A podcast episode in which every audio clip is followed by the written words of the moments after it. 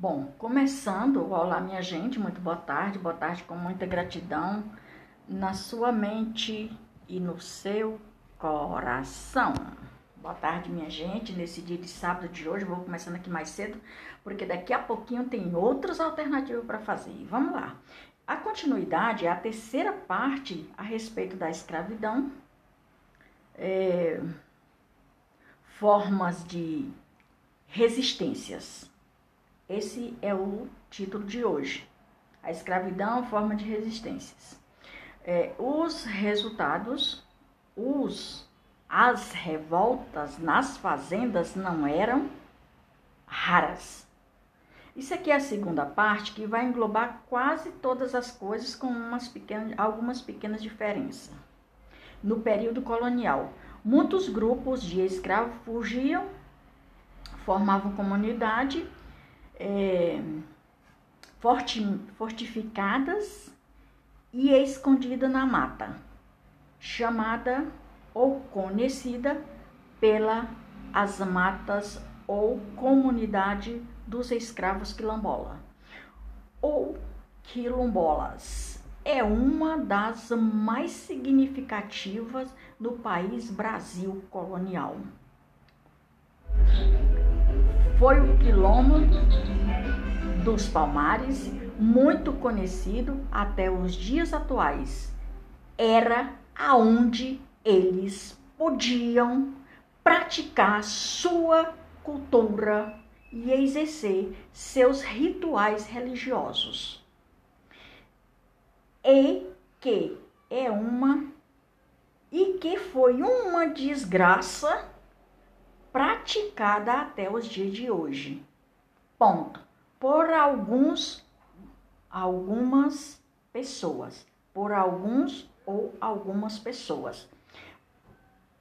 E, e, e eu quero de antemão dizer aqui uma coisinha que muita gente hoje continua nessa mesma perspectiva de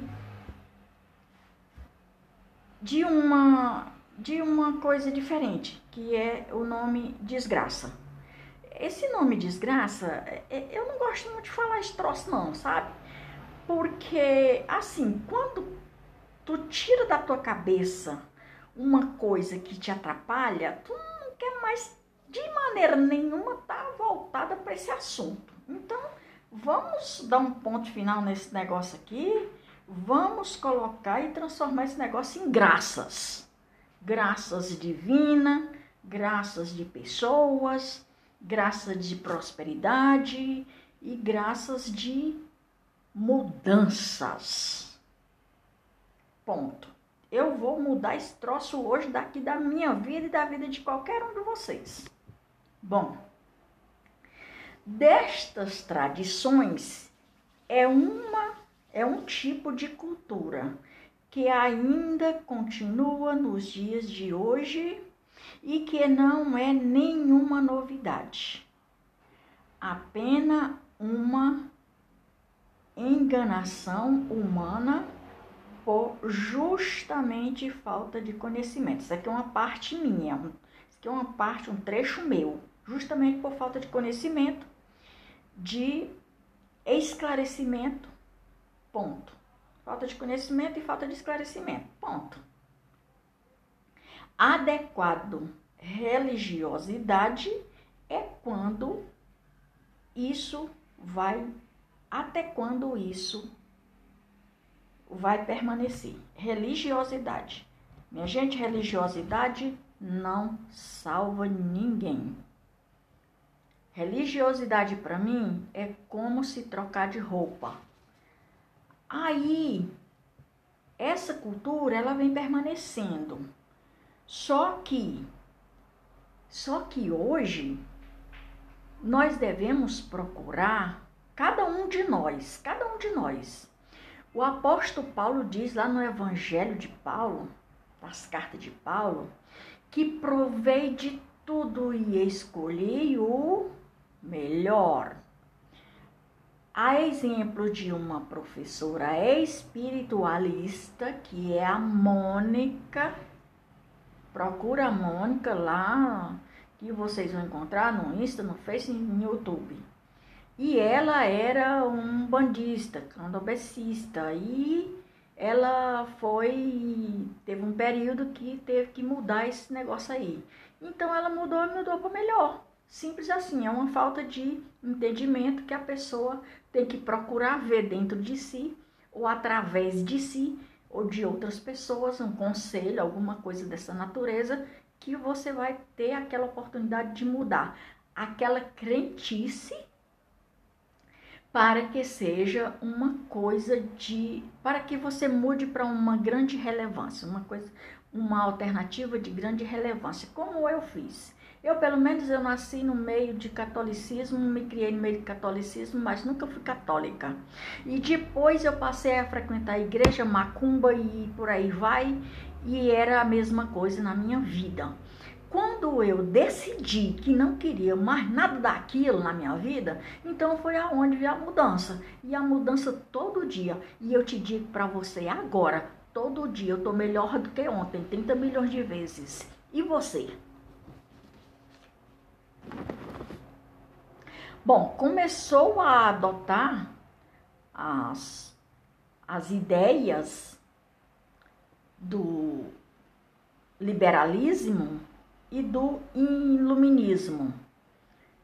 Escravidão passou a ser severamente questionada, não combinava com a nova etapa do capitalismo industrial. Esse capitalismo industrial, essa história do capitalismo industrial, eu vou falar ela mais na frente. Agora não. Igualmente, quando a integra a Inglaterra acabou a escravidão na sua colônia. Igualmente, quando a Inglaterra acabou a sua escravidão na colônia, substituiu por trabalhadores assalariado. Por esta razão, a produção agrícola ali seria mais cara e as colônias inglesas não poderiam concorrer com os baixos preços praticados pelos portugueses. Simples assim. Assim era necessário transformar a mão de obra escravizada em trabalhadores assalariados. Isso é bom demais, minha gente.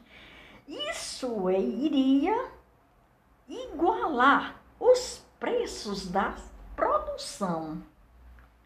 E no futuro, os ex-escravos poderiam se tornar consumidores que maravilha a mudança, não é mesmo, minha gente?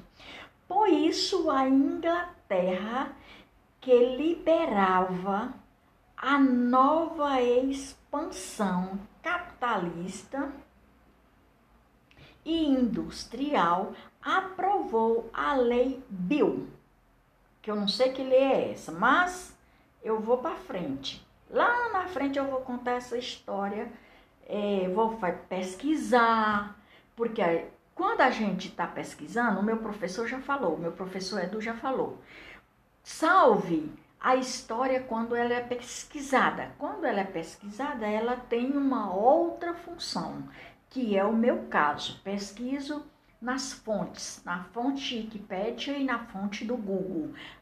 Então, a recontagem dessa história do país Brasil, de novo, ela não é plágio, porque tem fontes.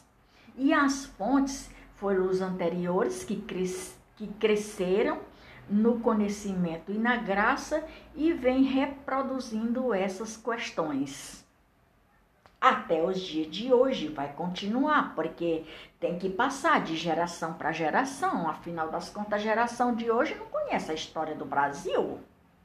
E, e aqui vai um, um resumo recontada por mim, Maria de Fátima Braga da Silva Moura, oficial, Brasília, 27 de novembro de 2021.2. Minha gente, por hoje é só. Eu vou, mas volto dar continuidade a essa história. Até mais ver, galera. Fui, mas volto. Grande beijo para todos, grande abraço. Fui.